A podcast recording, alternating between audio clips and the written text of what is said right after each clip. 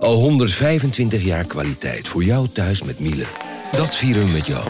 Ontvang nu tijdelijk een cashback tot 125 euro op veel Miele-apparatuur. Geniet van de kwaliteit van Miele. Voor perfect verzorgd wasgoed en kleding die veel langer mooi blijft. Voor een stralend schone vaat, even perfect als jouw diners. En een stofvrij thuis waarin echt hygiënisch schoon de standaard is. Check miele.nl voor alle feestelijke aanbiedingen.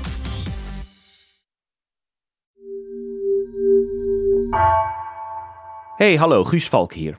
Even een kort bericht voor we beginnen. Klimaatverandering raakt ons allemaal. Het kabinet haalt de klimaatdoelen niet en staat voor een uitdagende energietransitie. Ook Haagse Zaken besteedt veel aandacht aan een veranderende wereld, de opwarming van de aarde. Nederland moet zich voorbereiden op veel vaker voorkomend extreem weer, met periodes van overstromingen die afgewisseld worden door ernstige droogte. Hoe gaan we daarmee om? Dat is de vraag in de splinternieuwe NRC-podcast Boven Water, waar vorige week de eerste aflevering van verscheen. Ik heb al geluisterd en de serie is niet alleen leerzaam, maar ook prachtig, impressionistisch verteld en gedurfd in toon en opzet. Boven Water vind je gratis in onze NRC Audio-app.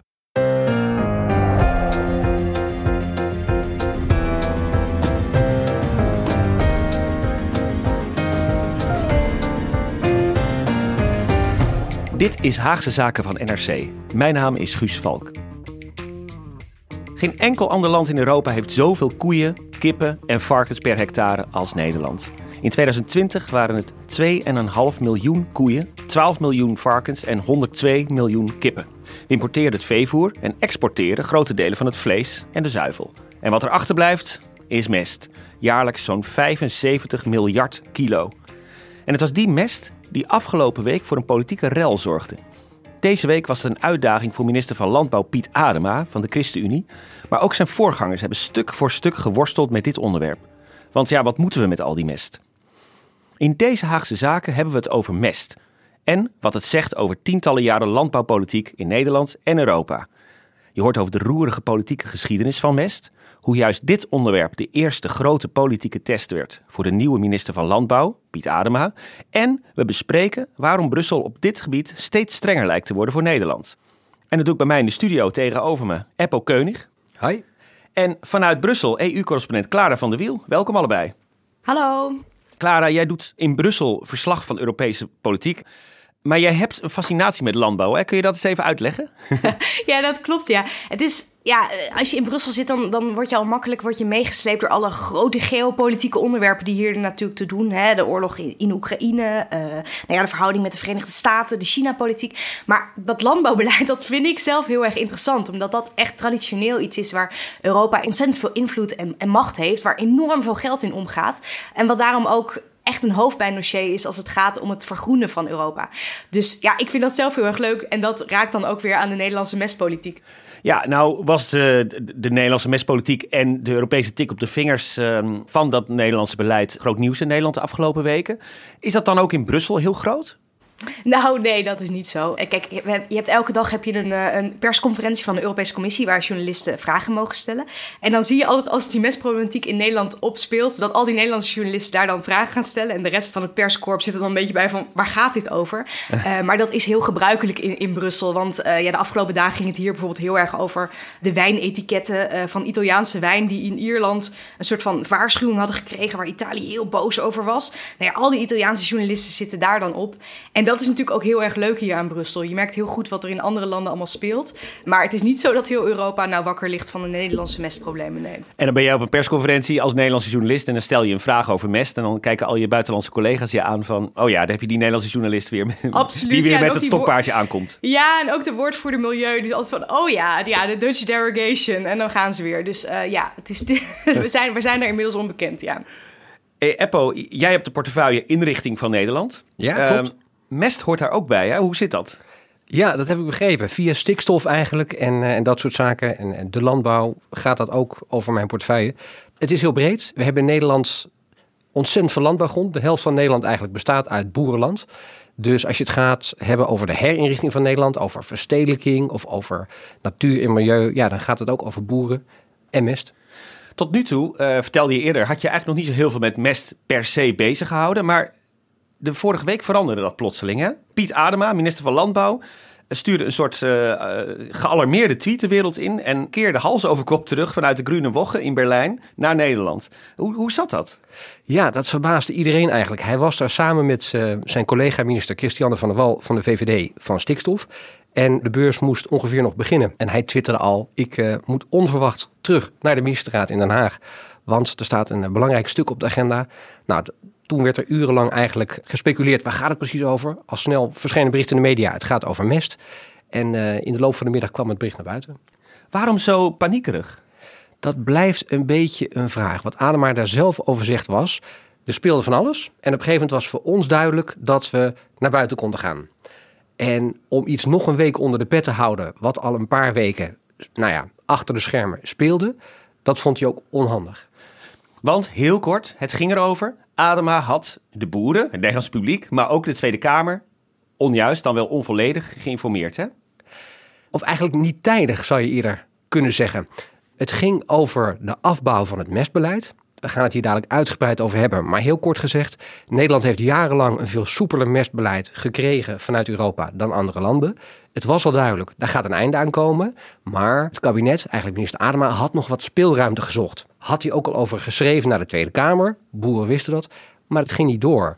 En dat het niet doorging, was natuurlijk een pijnlijke boodschap. En die moest hij uiteindelijk toch maar gaan brengen. En daarom kwam hij onverwacht heel snel terug vanuit Berlijn naar Den Haag om naar de ministerraad te gaan op die vrijdag 20 januari. En in die ministerraad werd toen een brief besproken, die diezelfde dag naar buiten kwam, waarin Adema zei: Sorry Tweede Kamer, sorry boeren, ik heb een verkeerde inschatting gemaakt. We krijgen toch niet van Europa, van de Europese Commissie, de speelruimte die ik jullie eerder heb beloofd. En kreeg hij deze week flink benauwd in de Tweede Kamer. Ja, want de Kamer die, uh, die was verrast. En uh, die wilde weten hoe zit dit? Wat, wat heeft er gespeeld de afgelopen week? En uh, als dit al eerder bekend is geweest bij u, minister, waarom weten wij dit nu pas? Ja, een, uh, een bewogen debat waar we straks ook nog verder op ingaan. Maar voor we dat doen, is het goed om heel even ons te concentreren op dat product zelf, mest. Het heeft een bewogen politieke geschiedenis, hè Clara? Want als we daar even induiken, het is Europees en in Nederland al jarenlang een kwestie, hè? Ja, absoluut. En de reden daarvoor is eigenlijk om het heel simpel te zeggen, is omdat we er nogal veel van hebben. Hè? Uh, vooral ook in Nederland. Uh, jij noemde net al op al die uh, dieren die in Nederland leven. Nou ja, Nederland heeft de grootste veestappen van Europa per vierkante kilometer. Dus dat verklaart wel dat vooral ook in Nederland die mest een probleem is. Um, ja, want die dieren die poepen. en die produceren zo ook mest. En dat is in Nederland ongeveer 75 miljard kilo per jaar. En in principe is er met die mest natuurlijk niet zo heel veel mis. Want ja, het is juist eigenlijk ook een hele goede voedingsstof voor de bodem. Hè? Dus het kan opnieuw gebruikt worden om, om de grond in Nederland vruchtbaar te maken en te houden. En dat betekent dus dat die melkveehouders die ja, mest hebben van die koeien, die kunnen dat opnieuw inzetten om dat grasland weer uh, vruchtbaar te maken en te houden. Dus dat is in principe een, een goed iets. Hè? Het, het, wordt alleen een probleem als er te veel van is. Want op dat moment kunnen niet al die zogenaamde nutriënten, dus dat zijn die voedingsstoffen die in mest zit, door de bodem worden opgenomen. En dan komt er dus overtollig nitraat. En fosfaat komt dan in de grond of in het oppervlaktewater terecht. En dat levert allerlei problemen op, ook in Nederland. Want bijvoorbeeld in zwemwater gaat dan heel erg veel blauwalg groeien. Nou ja, dat is een heel smerig spul. En als je dat binnenkrijgt als mens, kan dat ook gezondheidsproblemen opleveren. Ook voor dieren kan dat problemen opleveren. En het heeft ook invloed op de biodiversiteit in Nederland. Want sommige planten die groeien dus heel erg goed bij die overtollige nitraat, maar andere juist helemaal niet. En dat betekent dus dat het aantal soorten dat in Nederland groeit ook af gaat nemen. En daarnaast kost het ook nog eens heel veel geld om dat nitraat uit het drinkwater te verwijderen. Dus het is ook ja, uiteindelijk een economisch probleem als je dat heel veel in het grondwater laat groeien. Ja, en het probleem is vrij evident. Want als je kijkt naar de waterkwaliteit van Nederland, dan, dan bungelt Nederland binnen Europa ook helemaal onderaan. En dat heeft in ieder geval voor een deel ook echt te maken met die nitraat en dus met die overtollige mest die in het Nederlandse uh, water spoelt. En hè, even voor mijn begrip, uh, je zou dus kunnen zeggen er is een groot mestprobleem. Het mestprobleem is een ander probleem dan het stikstofprobleem. Hè? Kijk, het, het, het hangt natuurlijk alle twee met elkaar samen. Hè? Stikstof, waar we het vaak over hebben, dat gaat dan inderdaad om die stikstof die via de lucht neerslaat in natuurgebieden. Maar een deel daarvan komt ook heel erg van die mest. Hè? De bronnen van die stikstofneerslag die zijn uh, divers. Hè? Die komt uit de veestapel, maar ook uit het verkeer, uit, uit de luchtvaart. Maar ook de mest speelt daarin een hele belangrijke rol. Dus in principe is het mestprobleem waar we het vandaag over gaan hebben, dat heeft heel erg te maken met de waterkwaliteit van Nederland. Het stikstofprobleem heeft heel erg te maken met de kwaliteit van natuur en met de stikstof die door de lucht neerslaat. Maar de bron van die problemen die ligt eigenlijk alle twee wel bij mest. Dus uh, als we het mestprobleem zouden oplossen, dan zouden we ook in ieder geval een, een grond van het stikstofprobleem uh, wegnemen. En dan kunnen we ook weer zwemmen in de zomer. Want uh, volgens mij waren alle, alle meren in Nederland geplaagd door blauw al afgelopen ja. Het is eigenlijk een... ja, nee, je, je lost meteen een heleboel problemen op. nou, is, is iedereen duidelijk nu, hè, dat, dat vrijwel iedereen, dat er een probleem is en dat het opgelost moet worden. Maar dat is lang niet altijd het geval geweest. Ik, ik ben heel even in de aanloop naar eh, deze aflevering in de geschiedenis gedoken. Maar het interessante van het eh, mestprobleem is dat heel erg lang gedacht werd dat, jij raakte er ook al even aan, Clara, dat mest eigenlijk iets goeds was. Hè? Dus de Brabantse peel bijvoorbeeld, wat nu een beetje het mekka van de varkenshouderij is, uh, misschien wel heel Europees is heel lang een plek geweest waar alleen maar kleine keutenboertjes bezig waren. En die zagen mest als een middel voor emancipatie. Om economisch en ook sociaal-economisch vooruit te komen in het leven. Dus decennia lang was er eigenlijk geen probleem. Mest uh, kon je gewoon uitspreiden waar je maar wilde. Al ging het om gigantisch veel. Tot het jaar 1970. Toen verscheen er een ambtelijk rapport met de alarmerende titel Mestoverschotten, een potentiële bron van milieuverontreiniging. Toen kregen ze op het ministerie wel door, ja wacht eens even, die mest is wel leuk, maar die vervuilt de grond wel massaal. En toch gebeurde politiek vrijwel niets. Totdat Gerrit Brax, CDA, boerenzoon uit Brabant, aantrad als minister van Landbouw in 1980. En hij stelde het probleem voor het eerst politiek aan de orde in het kabinet. En dat vertelde hij in 1993, drie jaar na zijn aftreden, in het VPRO-programma Argos. Toen ik in 1982 terugkwam, toen was de zaak zodanig in kaart dat ik uh, uh, alle prioriteit heb gegeven aan het aanpakken van het mestprobleem. Ik herinner me nog goed dat ik toen een keer in Parijs was en ik Ruud Lubbers en Hans van der Broek op het vliegveld zag staan.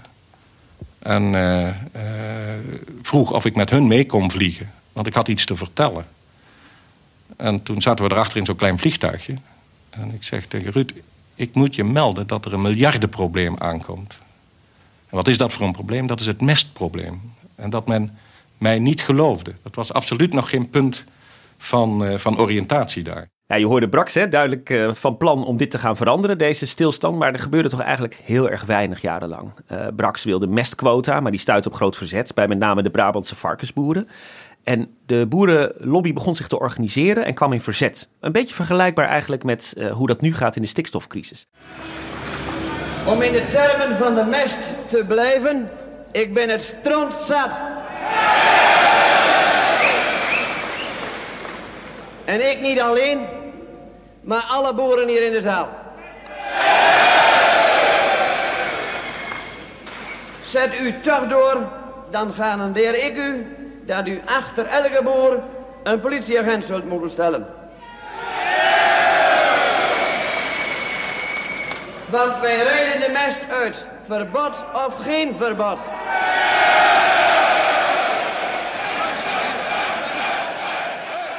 Ja, en dit is uh, ook meteen het dilemma van Brax en het dilemma van al zijn opvolgers. Hè? Uh, doe je niks, dan hou je de boeren rustig, maar vererger je de problemen. En doe je wel iets, dan creëer je hele grote onrust.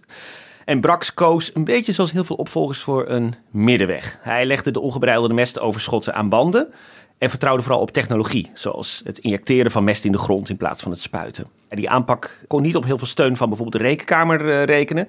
Die vonden het allemaal veel te weinig. En in 1990 moest uh, Brax als uh, beschadigde minister aftreden. Overigens niet om de mestproblematiek, maar om zijn visserijbeleid. Maar uh, je hoorde al hoe heftig het speelde in de boerengemeenschap. En een voorbeeld van hoe serieus en belangrijk die mestquota voor boeren waren, is nog wel een artikel van NRC uit 1993, waarin wordt beschreven dat er destijds zo'n 200 boeren om der stront willen met een vrouw waren getrouwd om zo aan een extra mestquotum eh, te komen. Dus boeren werden ook creatief in het omzeilen van de regels. Maar los van wat er in Nederland gebeurde, kwam er ook vanuit de Europese Unie toch een beweging op gang om de Nederlandse mestproblematiek echt aan banden te leggen. Kun jij uitleggen hoe dat zat, Clara?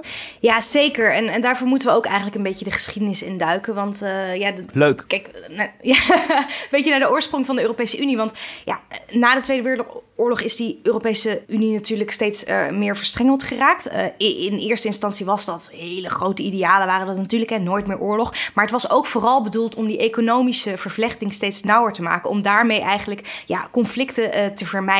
Dus de EU was van nature vooral heel erg handelsgedreigd, welvaartsgroei, economisch. Maar ook landbouw. Hè? Dat was ook een heel belangrijk aspect.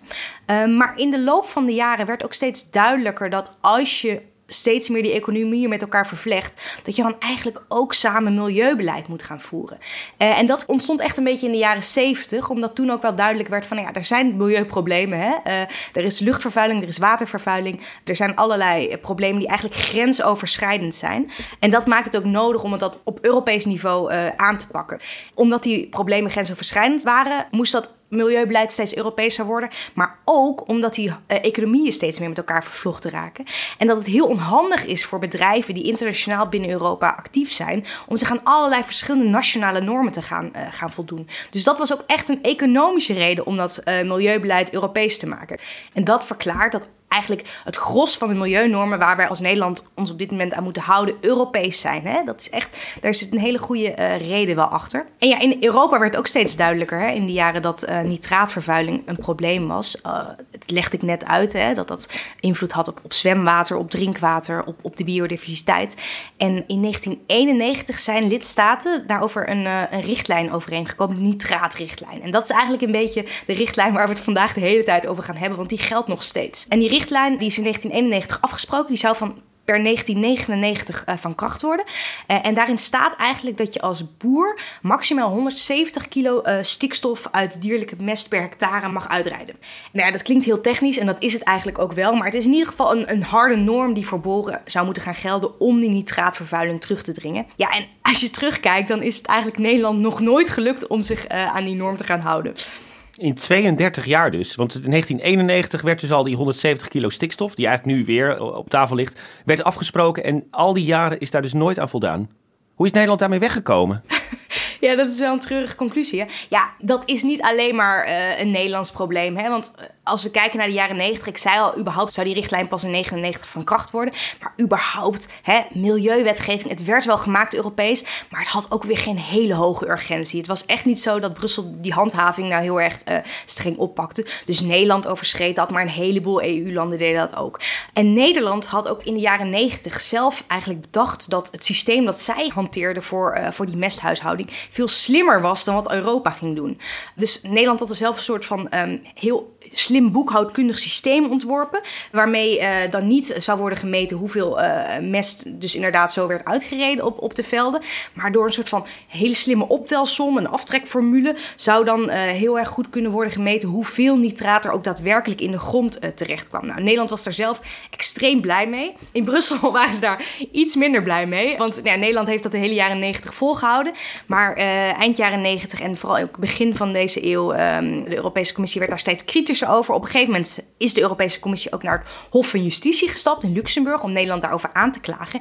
En in 2003 hebben die rechters daar ook bepaald van ja, dat Nederlandse mestbeleid dat deugt gewoon niet. Dat moet echt in lijn worden gebracht met de Europese normen.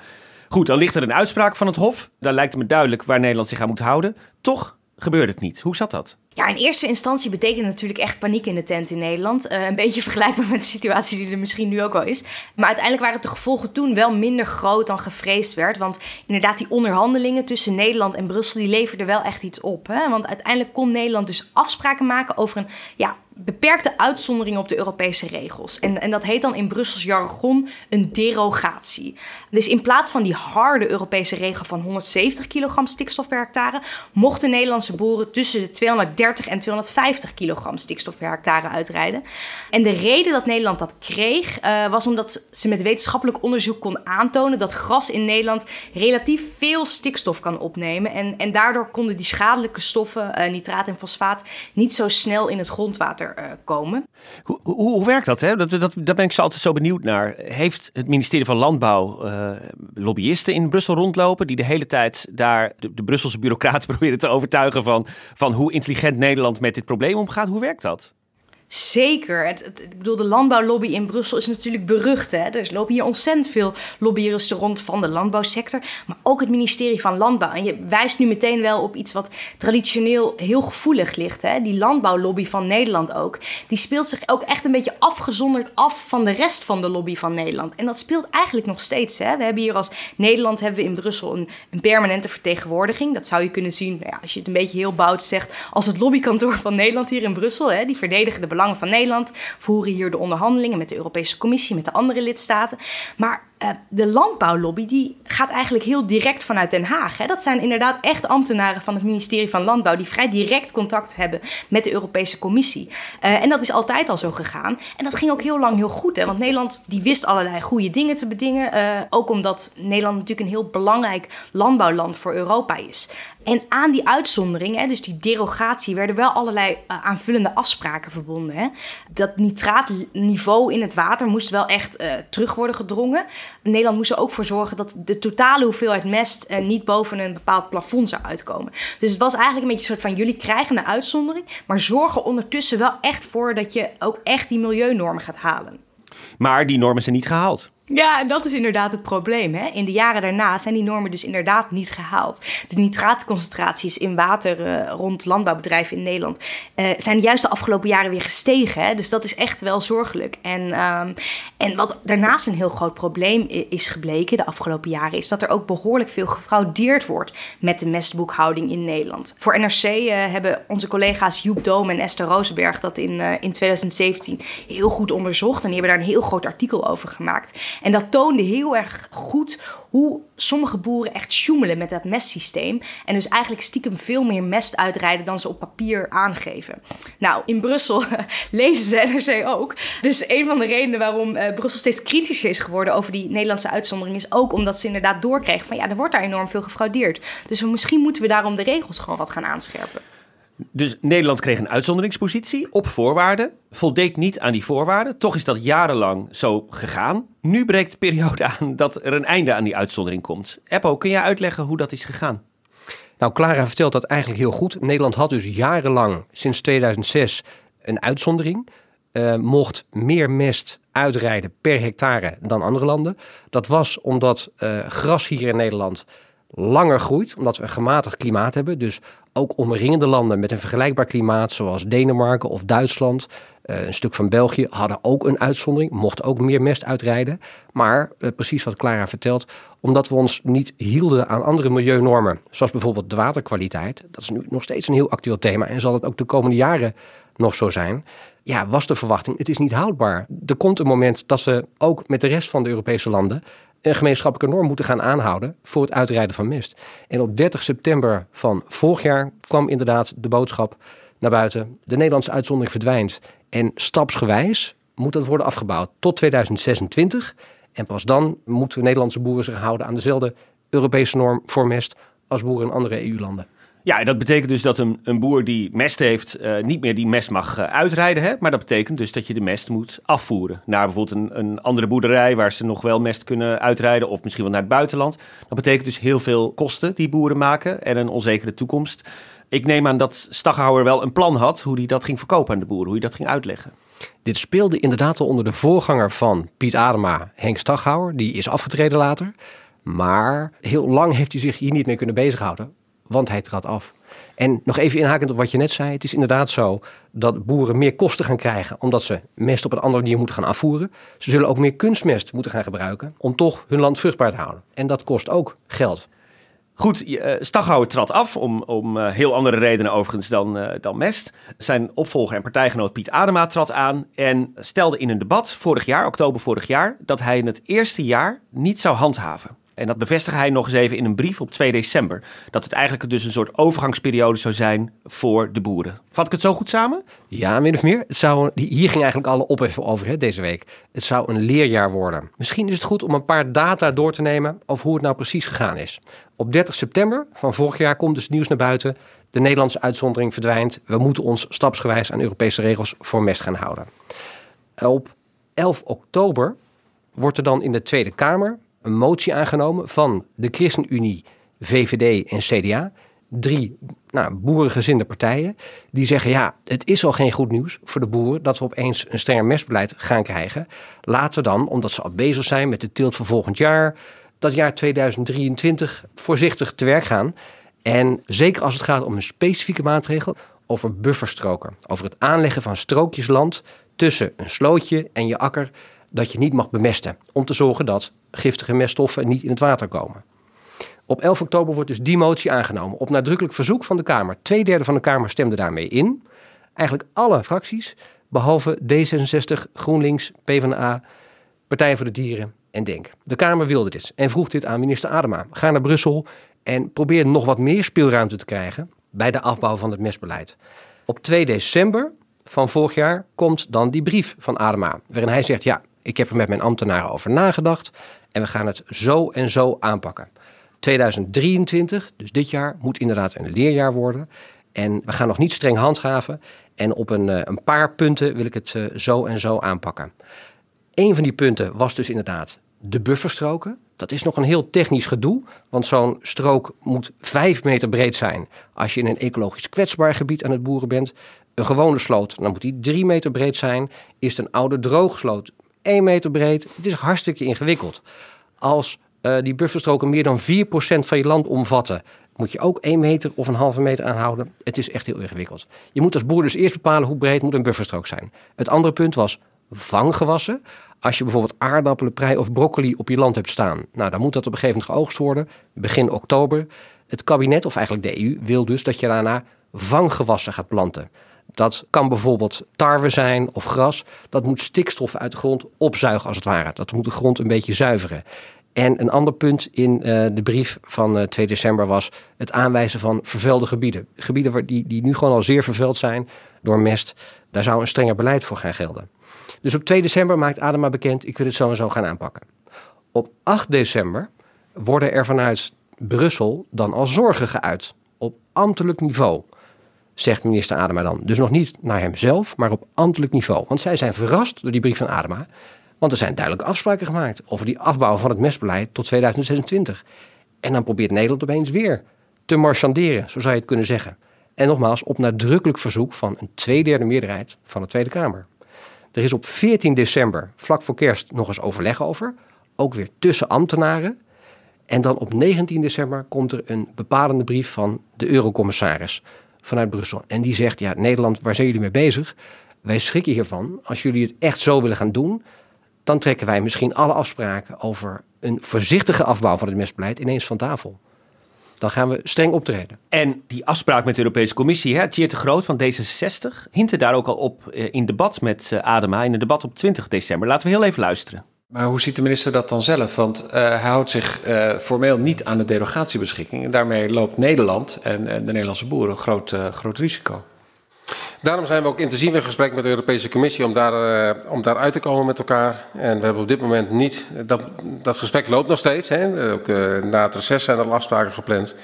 Het is niet zo dat dat direct tot grote zorgen leidt. Uh, maar goed, we zijn er wel intensief over in gesprek.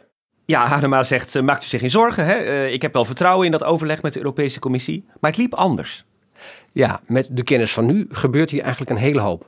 Eén dag voor dit debat belandt die brief vanuit Brussel van die eurocommissaris bij het ministerie van Landbouw.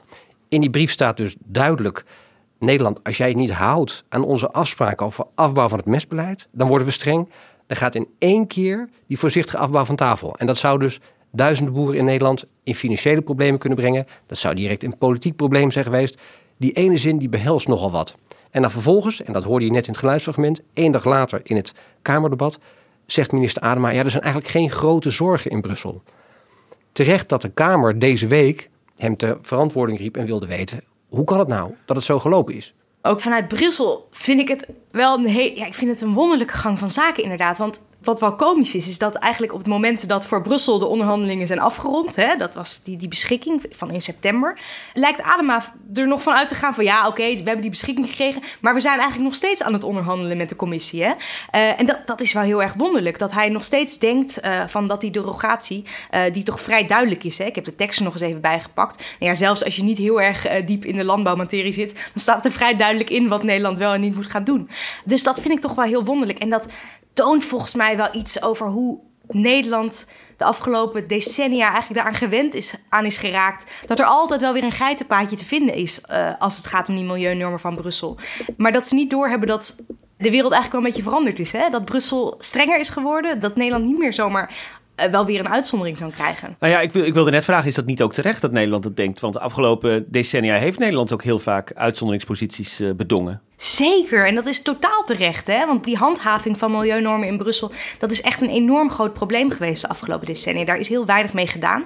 Wat ook de reden is dat op dit moment de, de situatie van veel, uh, veel land, water en lucht in Europa... gewoon niet goed is. Uh, dus dat Nederland dat dacht, dat is op zich niet heel erg raar.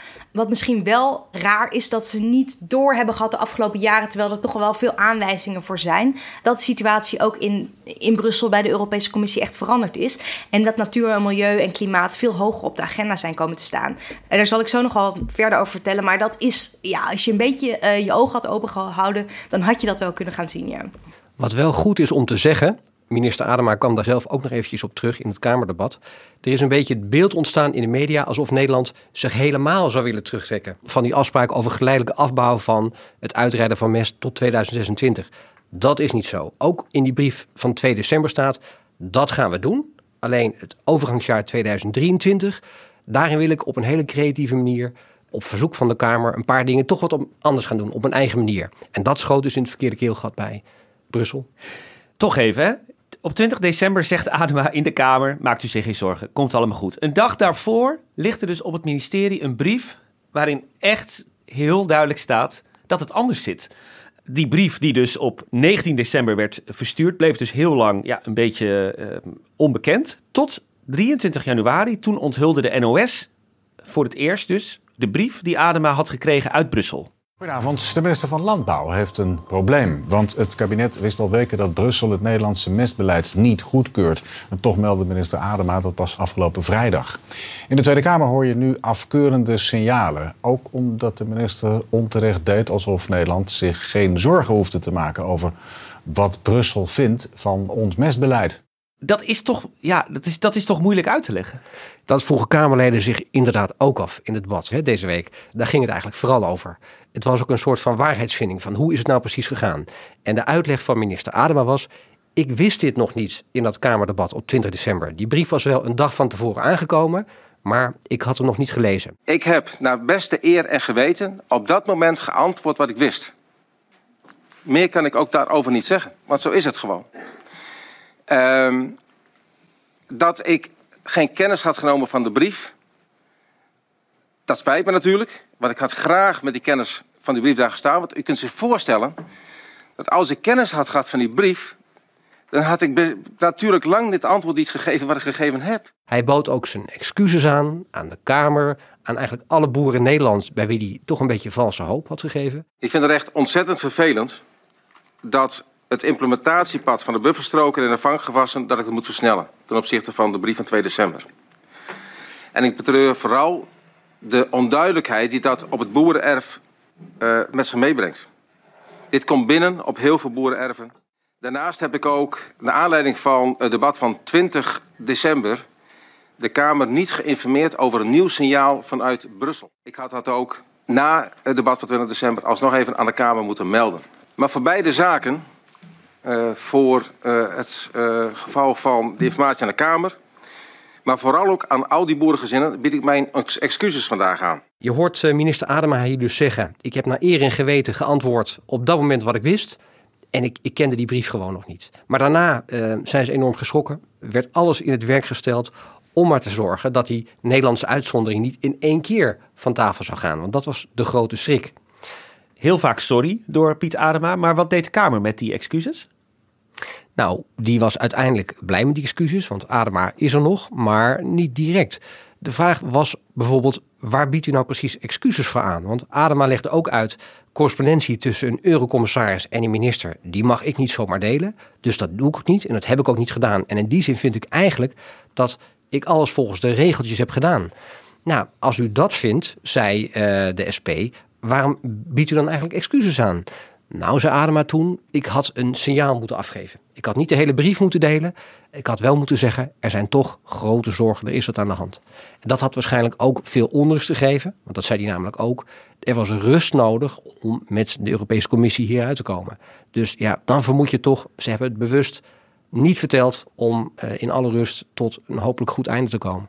En verder was het natuurlijk interessant om in het hele debat te zien hoe gaan de partijen die de motie gesteund hebben om boeren meer speelruimte te geven, die hem uitstel hebben gevraagd, hoe gaan die om met het optreden van die minister in die maand waarin het stil bleef? Waaronder drie van de vier regeringspartijen, behalve D66, toch? Zeker, uh, VVD, ChristenUnie en uh, CDA. De initiatiefnemer van de motie, Pieter Grinwis van de ChristenUnie, die zei ook van ja, ik vind het nog steeds een hele redelijke motie, want we wisten inderdaad die uitzonderingspositie van Nederland, die stopt. Tegelijkertijd, ja, we hebben te maken met boeren die in één keer moeten overschakelen op toch een ander systeem. Wij wilden echt gewoon voor die boeren het zo goed mogelijk regelen. Wij zagen het niet als een geitenbaadje. Dit was echt een handreiking naar de boeren toe. Zo zien zij het. Maar het moeilijke is natuurlijk, als je eigenlijk zelf aan de minister hebt gevraagd: kun je niet toch nog eens even naar Brussel? Kun je niet toch nog vragen of het even anders kan? En vervolgens ontstaat er ophef en wordt Brussel boos en komt de minister in problemen en die verzwijgt dat, ja, dan, dan moet jij als partij nog eens even kritische vragen gaan stellen over hoe heeft dit nou allemaal kunnen gebeuren, terwijl je zelf aan het begin staat van het hele proces. En um, nou, dat zag je bijvoorbeeld bij Tom van Kampen van de VVD. Je leek een beetje gespeelde verontwaardiging te zien. Hij zei: We hebben als ondernemerspartij die motie gesteund om voor de boeren als ondernemers een beetje uitstel te regelen in Brussel.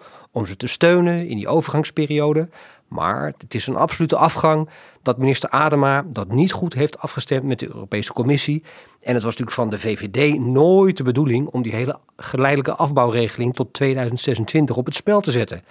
Als we dat hadden geweten, hadden we die motie nooit gesteund. Dus je zag eigenlijk kritische Kamerleden, maar die ook een flinke portie boerenboter op hun hoofd hadden. Want ze hadden er eigenlijk zelf om gevraagd. Ondanks al die woede en kritiek, um, er werd een motie van wantrouwen aangekondigd door de PVV. Die was natuurlijk vanaf het begin af aan kansloos die was waarschijnlijk vooral voor de bühne. Je ziet dat heel vaak gebeuren in Kamerdebatten tegenwoordig. Eigenlijk stopt het debat er ook een beetje. Een opvallend moment in het debat vond ik dat de PVV zei... maar we hebben het helemaal niet over waar het werkelijk over moet gaan. Hoe nu verder? Waarop ik dacht, nou, nu gaan we het hebben over de boeren. En wat het betekent voor de boeren en hoe het kabinet de boeren zo goed mogelijk gaat compenseren of helpen bij het afbouwen van dat mestbeleid. Maar nee, wat de PVV bedoelde was, hoe moeten wij verder met deze minister? Een leugenachtige minister die uh, zaken achterhoudt. Daar willen we niet meer verder. En toen kwam die motie van wantrouwen ter sprake. Wat was dit eigenlijk voor debat? Als je er, uh, jij was erbij, hoe zou jij het omschrijven? Het ging deels over dat bekende thema van de oude bestuurscultuur. Dus in hoeverre ben je transparant? Hoe goed informeer je de Kamer? Er zat een element in van die strijd hè, over de landbouw, waarbij je links en rechts veel tegenover elkaar ziet staan. Er zat ook irritatie in het debat. Sommige partijen kunnen op dit punt bijna niet meer met elkaar praten. Zo was er bijvoorbeeld irritatie tussen uh, de Groot van D66 en Caroline van der Plas van de Boer-Burgerbeweging. Twee partijen die natuurlijk recht tegenover elkaar staan als het gaat om de toekomst van de landbouw. En of die duurzaam moet worden of niet, wat het kabinet wil, dat is gewoon kabinetsbeleid. Je zag die irritatie ook terugkomen. En dit hoorde je niet, want het gebeurde buiten de microfoon. Er werden dingen gezegd tegen elkaar die dus voor het publiek niet hoorbaar waren. Caroline van der Plas die irriteerde zich eraan en die kwam erop terug en die maakte daar een formeel punt van. Wat bleek nou? Aan de ene kant zag je dat Tjeerd de Groot van haar een uitspraak probeerde te ontlokken. Namelijk, uh, vindt u ook niet dat bufferstroken eigenlijk heel goed zijn voor de kwaliteit van het water? Daar gaf ze natuurlijk geen direct antwoord op. Vervolgens zei zij weer wat. En zou Tjeerd de Groot dus buiten de microfoon hebben gezegd... hou maar op, het heeft toch geen zin. Als je wat vraagt en Caroline van der Plas geeft ze toch geen antwoord. Caroline van der Plas zei: Ja, er worden hier hele gemene dingen gezegd. Dit is vieze politiek. Uh, dit moeten we niet doen met elkaar. Maar je zag in ieder geval duidelijk irritatie tussen die partijen. Dit valt me overigens bij Caroline van der Plas op dat ze heel vaak meta-commentaar geeft. Dus heel vaak debatteert over het debat. Dit is wel iets wat haar heel erg typeert als Kamerlid. Zeker. Dat heeft ook iets dubbels. Enerzijds laat dat een beetje zien: ik ben een nieuwkomer. Ik doe het uh, op mijn manier, nuchter. Het heeft ook iets van: ik zet mijn politieke opponenten weg als oude politiek. En wij doen het op een eerlijke manier. Wij doen het anders. Nou kwamen de sorry's van Adema er in heel veel verschillende uh, vormen uit. Maar hoe gaat het nu verder met hem? Want de Kamer niet of ontijdig of onjuist informeren is natuurlijk uiteindelijk heel erg glad ijs waar je overheen loopt. Is hij nu politiek beschadigd, zoals dat in Den Haag dan heel snel heet? Een beetje. Maar Er wordt natuurlijk al heel snel gevraagd naar het aftreden van die minister als er politiek ophef is, ook door journalisten. Ook op die vrijdag toen hij met die brief naar buiten kwam. En daarvan is natuurlijk helemaal geen sprake. Maar dit zal het vertrouwen in Adema onder critici niet hebben vergroot. Want er is toch een maand lang een crisis stilgehouden, die er wel degelijk was. Bij boeren zal het beeld misschien een beetje dubbel zijn. Enerzijds heeft hij boeren hoop gegeven door te zeggen: Nou, dat eerste jaar wordt nog een overgangsjaar, gaan we het soepeler doen. Daar moest hij zelf op terugkomen. Dan lees je ook in die brief erover dat hij dat echt betreurt, dat hij dat jammer vindt, dat hij daar spijt van heeft. Tegelijkertijd zal het voor een deel van de boeren ook wel duidelijk zijn. Adema heeft wel echt zijn best gedaan nog even. Eigenlijk krijg je al een tik op de vingers van Brussel. Uh, we gaan terug naar Europese normen. Dat doen we rustig. En vervolgens, op verzoek van de Tweede Kamer, ga je voor die boeren toch nog eens even terug om nog een keer te onderhandelen. Dus dat was ook alweer uh, te prijzen misschien. Als ik naar dit debat kijk, Clara, en het gaat heel erg toch over uitzonderingsposities en geitenpaadjes en over kunt u niet toch nog dit proberen, kunt u niet nog dat proberen. Hoe kijken ze daar in Europa naar, naar zo'n debat? In Brussel worden ze steeds strenger voor Nederland, maar in Nederland zelf lijkt zich dat nog niet echt te realiseren. Klopt dat? Ja, dat is een hele goede analyse. En ik denk inderdaad dat het misverstand dat hier is ontstaan in Nederland ook heel erg te maken heeft met schuivende panelen in Brussel zelf. Hè? Dat zal ik uitleggen. Van nature is, is Brussel, de Europese Commissie, de Europese Unie is heel erg ingesteld op, op die landbouwsector. Uh, landbouwbeleid was al vanaf de oorlog heel belangrijk voor Europa. Er worden natuurlijk enorm veel landbouwsubsidies uitgedeeld vanuit Brussel. Landbouw was echt een van de redenen waar de Europese Unie voor gemaakt was. En dat betekende ook dat in Brussel de landbouwafdeling hier bij de Europese Commissie heel machtig was. Um, en de lijntjes tussen Den Haag, dus het ministerie van Landbouw en die landbouwafdeling hier in Brussel, die waren heel erg kort. Hè? Als er iets geregeld moest worden, werd er even gebeld en men ging ervan uit van ja, dat lossen wij met elkaar wel op. Maar wat je ziet is dat de afgelopen jaren hier in Brussel die landbouwafdeling eigenlijk minder machtig is geworden en daar tegenover de klimaat- en de milieuafdeling veel machtiger is geworden. Dus die onderhandelingen die Adema nu moest voeren, die gingen niet meer met de landbouwcommissaris, die gaan met de milieucommissaris Virginius Sinkevicius. Um, het lijkt wel of ze dat in Den Haag dus nog niet zo heel erg goed door hebben gehad. Hè? Van oh ja, in Brussel werken ze op een andere manier, uh, zijn er andere prioriteiten gekomen. En dat is denk ik een beetje de grond van hoe dit is misgelopen in Den Haag. Clara, heeft het ook te maken met de Europese Green Deal? Ja, zeker. Kijk, de afgelopen jaren is inderdaad het klimaatbeleid in Europa veel hoger op de agenda gekomen. Ja, en dat komt natuurlijk niet nergens vandaan of zo. Hè? Kijk, boerenprotesten zijn heel zichtbaar. Hè? In Nederland is dat een hele belangrijke uh, ja, publieke stroming. In meer landen is dat wel zo. Maar als je Europees kijkt, dan wordt uh, de, de, klimaatbeweging hè, en de mensen die, die roepen om harder klimaatbeleid, wordt als veel groter en invloedrijker gezien. Hè. Door heel Europa zijn de afgelopen tien jaar heel veel mensen de straat op gegaan om meer klimaatbeleid te eisen. Groene partijen zijn overal heel erg in opkomst. Uh, en dat heeft ertoe geleid dat ook in Brussel dat klimaatbeleid veel hoger op de agenda is komen te staan. We hebben natuurlijk onze, onze bekende eurocommissaris Frans Timmermans, die leidt dat in Brussel. En die Green Deal die hij leidt die is echt heel erg invloedrijk. En die heeft effect op alles hier, wat er hier in Brussel gebeurt. Dus het is wel echt te zeggen dat dat betekent dat eigenlijk de landbouwbelangen uh, veel meer in harmonie moeten worden gebracht met die milieunormen. En die milieunormen die zijn er al lang, hè, dat zei ik al. Uh, maar die speelden nooit zo'n hele erg grote rol hier. Er werd niet zoveel gedaan aan handhaving. Dat is gewoon veel belangrijker geworden de afgelopen jaren. Dus als je kijkt naar de balans tussen uh, natuur en milieu aan de ene kant en uh, landbouwbelangen en landbouwtraditie misschien aan de andere kant, dan kun je dus in Europa duidelijk zien dat, dat de balans aan het verschuiven is. Dat natuur en milieu zwaarder gaan wegen, klimaatbeleid ook, in het maken van die afweging. Maar hoe zit dat eigenlijk in Nederland, Eppo? Is dat, is, zijn die panelen hier ook zo aan het verschuiven? Of, want ik zat nu naar dit debat te kijken met Adema. Ik had de indruk dat Nederland daar nog een beetje achteraan hobbelde. Hoe zit dat in Nederland? Nou, het is zo dat die Europese richtlijnen omgezet moeten worden in Nederlandse wetgeving. Dat zie je bij stikstof, dat zie je ook bij pest. Uh, dat moet een algemene maatregel van bestuur worden. Dat kost soms ook tijd. Maar als die wettelijke maatregelen zijn vastgelegd, dan moet Nederland zich daar ook aan houden. En dat zie je ook terug in de hele stikstofdiscussie. Die halvering van de uitstoot is gewoon wettelijk vastgelegd. Dus Nederland legt dat wel degelijk vast. Maar is, is het bewustzijn er ook? Of is het gewoon maar het uitvoeren van wat Europa bepaalt? Ja, dat is het dubbele.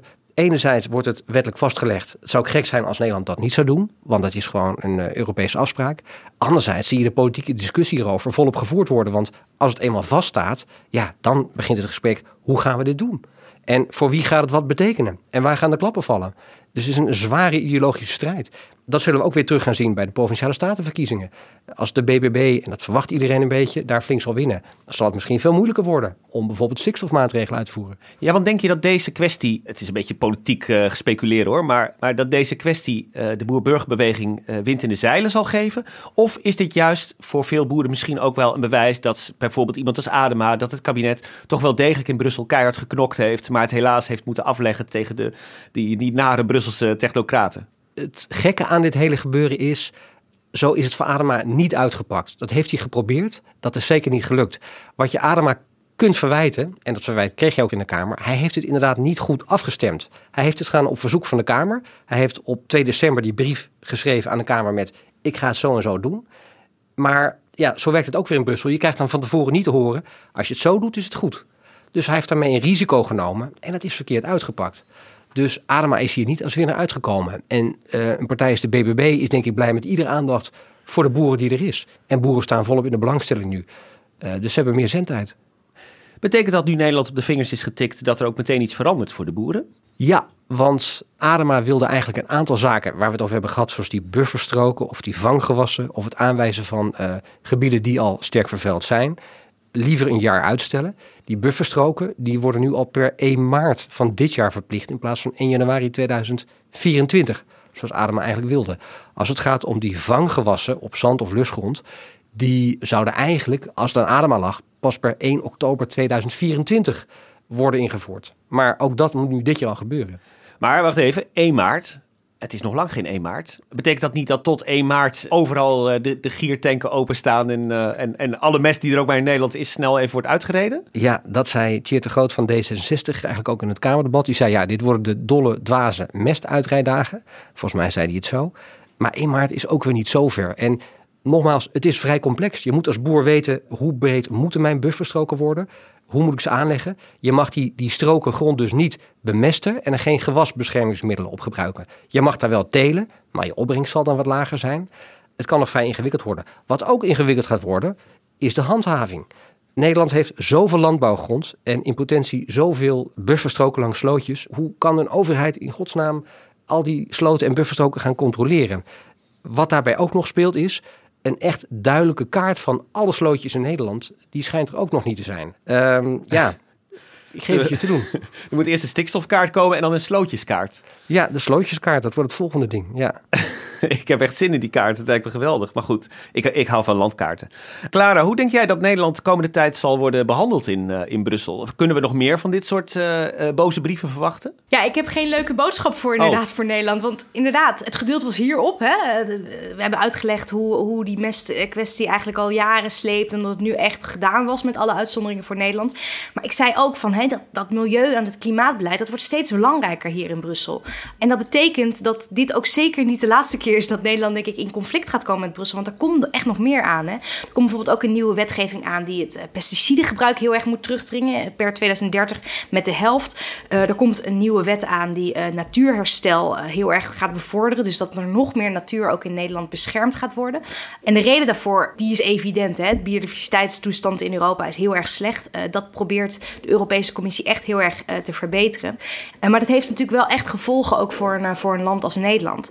En dat betekent dat ik denk dat dit echt een beetje een voorbode is van wat er de komende jaren nog wel meer gaat gebeuren. En dat zie je hier ook wel een beetje. Als ik hier met internationale collega's praat, uh, mensen uit Japan, uit Zuid-Afrika, uit, uh, uit de Verenigde Staten. Iedereen is het afgelopen jaar naar Nederland gereisd om allemaal die boeren daar te gaan filmen en om die stikstofcrisis uit te leggen op televisie.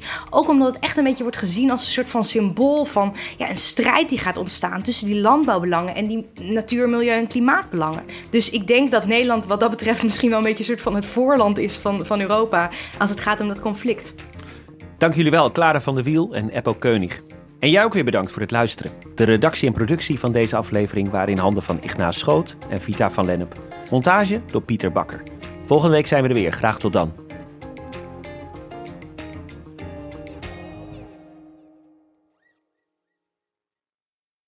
Technologie lijkt tegenwoordig het antwoord op iedere uitdaging. Bij PwC zien we dit anders. Als we de potentie van technologie willen benutten, kunnen we niet zonder een menselijk perspectief. Human-led, tech-powered noemen we dat. Ga naar pwc.nl.